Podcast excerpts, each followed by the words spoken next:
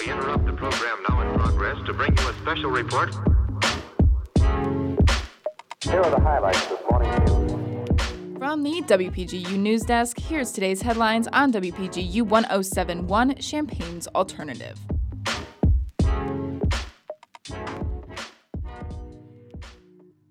From WPGU News, I'm Tori Gelman.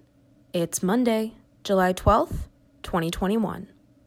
As summer construction continues, Champaign drivers should be aware of two projects on major roads in town this week. One eastbound lane of University Avenue from Neil Street to Walnut Street will be closed today through Friday. The closure is due to nearby foundation work on University Avenue. Additionally, the city's Concrete Street Improvements project will perform pavement patching on First Street starting tomorrow. The patching will take place for three blocks between St. Mary's Road and East Windsor Road. First Street will remain open throughout the project, which is expected to be completed by mid August. Windsor Road from Neil Street to First Street will also remain under construction for patching until the end of August.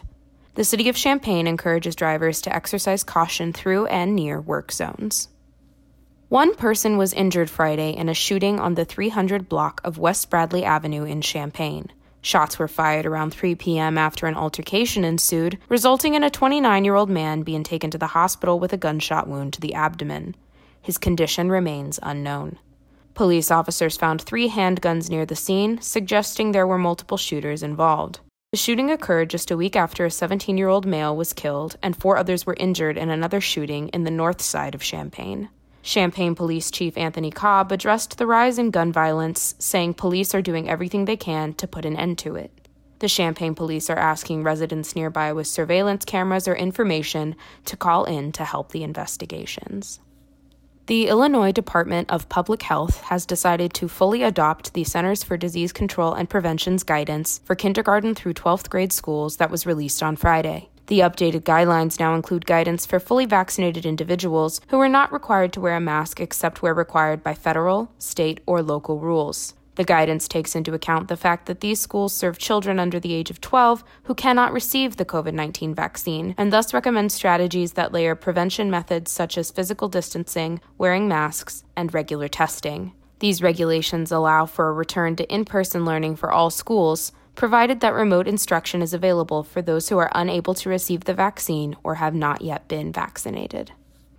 Governor J.B. Pritzker signed House Bill 376 into law Friday, making Illinois the first state in the United States to require curriculum on Asian American history in public schools. This effort to make the state's school environments more inclusive comes as a response to the rise in racism against Asians in the country, due in part to misinformation surrounding the spread of COVID 19. With this bill, every public elementary and high school in Illinois must include a unit on the history of Asian Americans and Pacific Islanders. The new curriculum will be integrated into Illinois public schools beginning during the 2022 2023 school year. Virgin Galactic, the space tourism startup and subsidiary of the Virgin Group conglomerate, completed its first fully crewed test flight this Sunday, inching the company even closer to its goal of offering commercial space flights to the public. Sunday's flight was also the company's 22nd test flight overall and launched from Virgin Galactic's official spaceport in rural New Mexico. The flight carried a six man crew of two pilots and four Virgin Galactic personnel, including Virgin Group founder Richard Branson.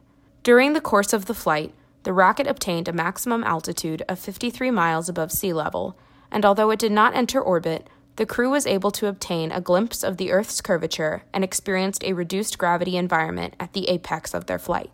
Virgin Galactic is expected to begin commercial operations and open its flights to customers sometimes next year, and tickets are already in popular demand.